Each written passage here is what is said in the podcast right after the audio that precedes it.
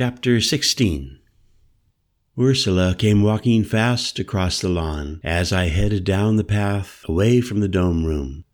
So here you are, she half whispered, coming to a stop very close to me. How did you do with Bernardo? I glared at her. You must be crazy, I mumbled, letting that guy control your mind. So, she said, what did you agree to? I looked around me to make sure no one was within hearing distance. I told him I'd come back tomorrow, I told her. Oh, yes, wonderful. She moved against me with a full frontal hug. Then, taking my hand, she led me down to the small creek where we'd talked before. No one can monitor us out here, she told me. So tell me, I insisted, just exactly how crazy do you think Bernardo is? Oh, she said, he is absolutely lucid. He's. Cut the shit, Ursie. You know what I'm asking. I have no idea about his sanity, she said. He's in so many ways so far beyond all of us. Well, yes, he does frighten me at times, but what am I to do? Run like hell, I told her. Get the fuck out. But no one runs from Bernardo, she said. This was made entirely clear before I joined, and everything depends upon his clarity. But recent pressures have become intense. Exactly what pressures? He didn't tell you, she said. This Sunday is the astronomical date of Alejandro's Maya calendar when the phallus ceremony must be performed. Every dimension must be fully in readiness. Today I have two more hours of work, but first you and I can relax and talk down in my apartment. The jarring sound of the helicopter on the other side of the hacienda ripped at our ears. There goes Bernardo now, she said, and Nate should be flying out with him. So please go on down and pour yourself a drink. I must now finish one short programming. A couple of minutes later, I walked through the back door into the living room and did as suggested, pouring myself a stout gin and tonic like my dad used to do. Trying to calm down after my unexpected encounter with Bernardo, I walked over to a corner that contained a quite detailed architectural model positioned on a big square table. A scaled presentation of a small super city positioned on the other side of the lagoon. Perhaps all that new construction I'd seen earlier was the first phase of Bernardo's vision for developing this side of the lake a new hotspot for Central American banking, partying, gambling, retiring, you name it. The model represented a pristine city overlooking the lake with two dozen six to ten story edifices, all in the newest design with loads of glass and buffed sheet metal and lots of unusual curves, obviously well thought through by a corps of world class architects. I sloshed the ice in my gin and tonic, ruminating on how the ongoing native unrest down here had probably kept development at bay on the lake. But with Bernardo's pacification broadcasts, very soon the natives would, so to speak, be entirely docile. Of course, I heard a nasal American voice suddenly saying from behind me, There'll be the usual tidy sprawl of suburbs and green zones all around. A perfect residential and business situation for 80, maybe a 100,000 lucky souls from around the world. No tidal flooding up here. Bernardo dreams big, and he has big money dreaming with him. Hey, I fired back at Nate Wingster. I thought no one was here in the house. Bernardo suggested that I stay lakeside today rather than accompanying him down. You two, I responded. You're close buddies, huh?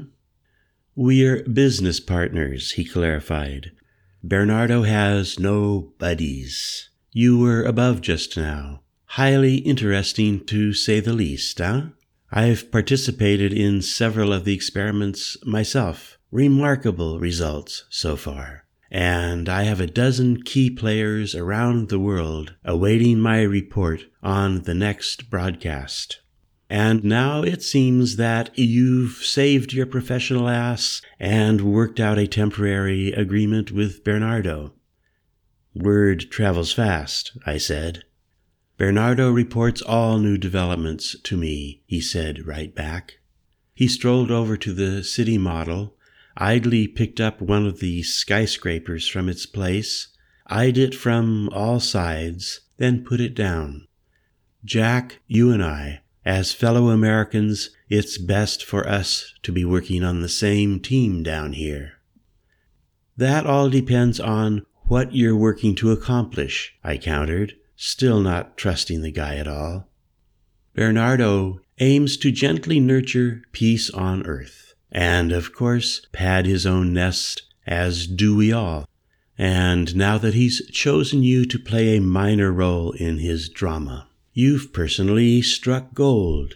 Congratulations. You're going to participate in something far beyond your wildest dreams. My dreams, I told him, usually run in other directions. So I've noticed, he retorted, considering the woman you run with. Ursula, by the way, she'll eat you up. Fine with me, I reposted. Nate's barbs were suddenly showing. You be very cautious what you do down here and who you choose to become enemies with. Fuck up and you'll get yours fast. I assume, I shot back, that you're now speaking as an operative for the CIA rather than as an embassy official. At this point, he announced, I'm almost entirely independent. Bernardo runs a clean ship, and you talk bull as usual. Hey, I said, I heard it from the very best of sources. You listen to me, he muttered. I give one nod of my head, and yours rolls.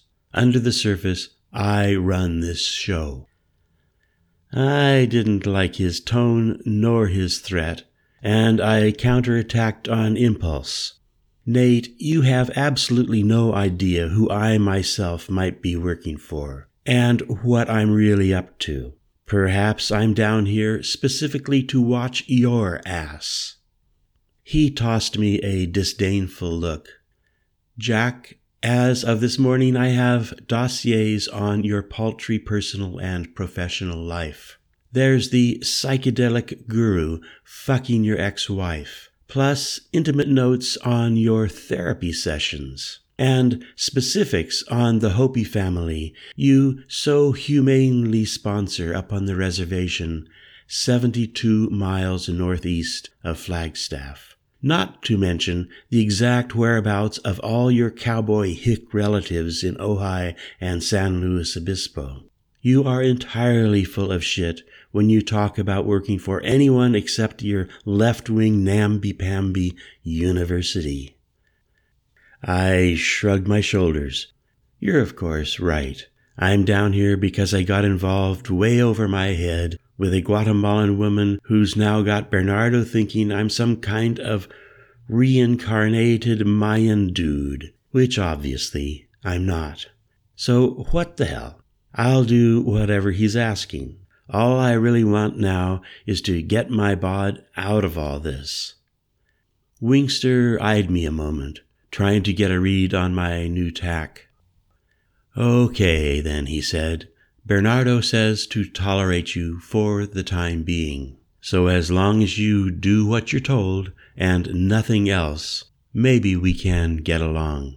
You're an American, and this operation is a rank one situation. Everything's moving as planned, but that Mahalena woman, she must be removed from circulation immediately. Otherwise, she's dead meat. Help me find her, Jack, before the police do. I give you my professional assurance she won't get hurt. That whole situation over in Santiago, she can set us back months. Well, then, I countered, why don't you just go out and get her? Hey, he reacted, you're the one fucking her. You know she's some kind of local witch with her Mayan invisibility routine. But if Bernardo's going to use his brain zap equipment to mellow the local minds, what's the worry with Mahalena? I asked. Everything will be exactly as you want it a bunch of tamed natives with zombie minds. It's what she might do in the next day, he reacted, on levels esoteric and otherwise. That's got us worried. So, you actually believe all that occult stuff? I said. Everyone else down here does, that's the problem. And it's my job, one way or another, to deactivate her. She must be in Bernardo's custody by tomorrow afternoon. Ursula's voice suddenly spoke up behind us. Nate, she said, I was assured you were leaving with Bernardo. Something came up, he said. I'm going to Panajachel. Then I suggest you head over there immediately, she told him. I watched Nate almost retort, then decide not to fight back. He glowered a final warning shot in my direction, then stomped out the front door. Ursula came over to me and gently pressed her feminine curves into slight contact with my front side.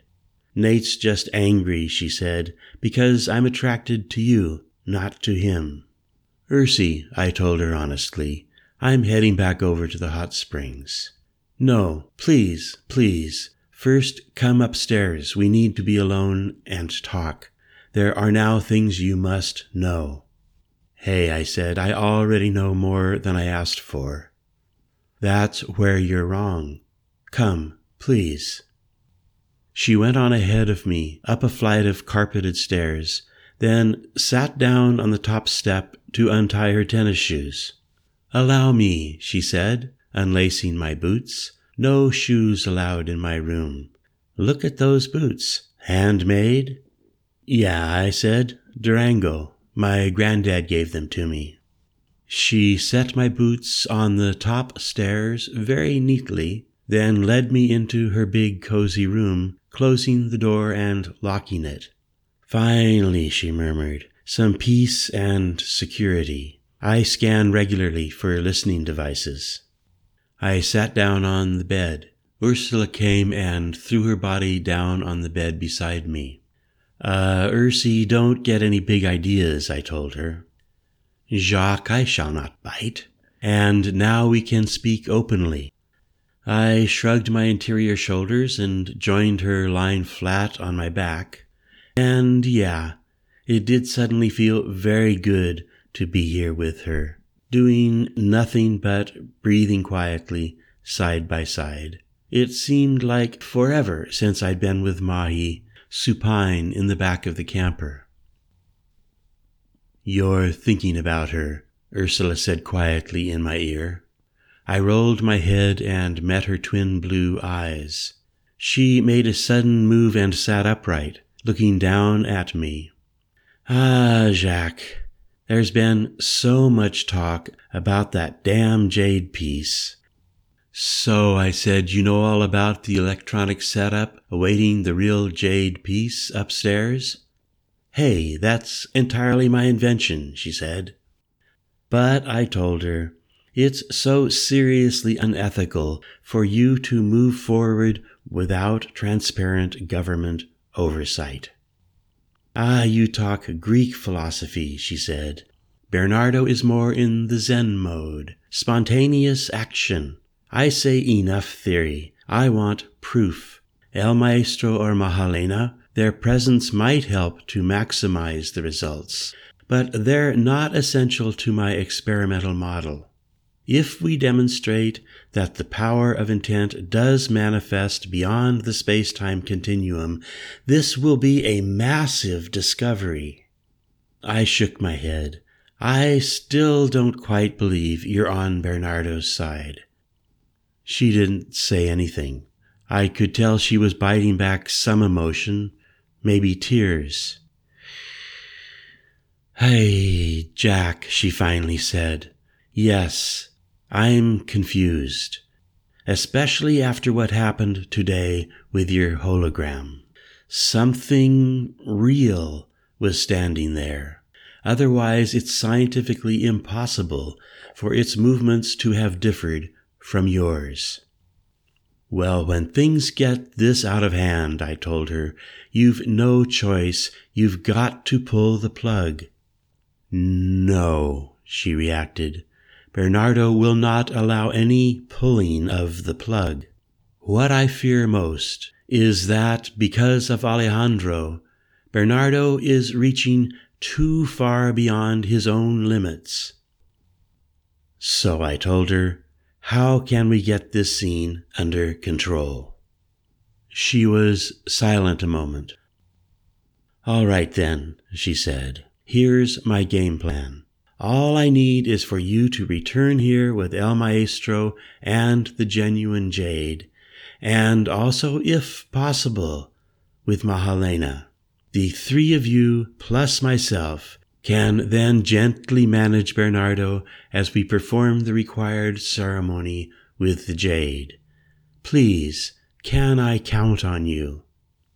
She seemed entirely sincere. Well, I said, if I really need to come back over here, I will. Ah, this is such a great relief. She glanced at her watch, then collapsed back down right beside me on the bed. I trust in you, she said, rolling toward me. And now, please, just for a moment, hold me and soothe me in your arms. No, I said, I. Her lips came over mine, and the soft weight of her body moved over me in overtly sexual provocation. But my own desire was now moving fast in just the opposite direction. Some core impulse made me give her a push as I moved out from under her. Sorry, I said. I just can't. Well, damn, she reacted. All right then. So I must again close the holy cave and go back to work. But you must return tomorrow, and if it falls within your power, bring Mahalena. Just a few breaths later, I was outside her room. Shutting her door behind me, I sat down to put on my boots, lacing them up only halfway before heading fast down the flight of stairs. But then, just as I turned the corner into the living room, wham! Some short, stout, smelly guy grabbed my shoulder, swung me around, and hit me in the gut pushing me back against the wall with a pistol. The attacker was breathing hot and nasty in my face. And hey, I knew that face from the border. The same guy who'd slugged me in the jaw, same ugly eyes. Quemado. The fuck, I muttered. Let me go. Surprisingly, he did. He stepped back a couple of feet and slipped his pistol back into its holster. He was wearing the same uniform he'd been wearing at the border. It's only you, he said cursorily. They told me you would be up fucking the Swede all afternoon. Your hippie dick too short, she kick you out of bed? You're working for Bernardo too, I said. I work only for my own self, he countered. Bernardo, he is currently being blessed with my professional assistance and I've been informed that you are now an ally to be protected. I thought you were a thief in the house. I still remember what you did to me at the border, I told him hotly. You're one fucking ugly guy. Quemado grinned right back at me. I do my job. So what now? I challenged him. You going to shoot me if I say fuck off and walk out of here? What's your job in this house? I am here, he told me, because of a serious native problem on the lake. There is also the bounty Bernardo has placed upon your revolutionary girlfriend's head. Perhaps you and me, we can work together, split the reward, see? Up yours, I growled, then turned and walked toward the front door, When I got to the door and turned around, he was standing there watching me. You be very careful, he said. As I walked out the door, four uniformed men with M16s or Uzis, I wasn't sure which, jumped to their feet, well trained, ready to shoot. But from the doorway, Quemado's voice barked at them and they sat back down.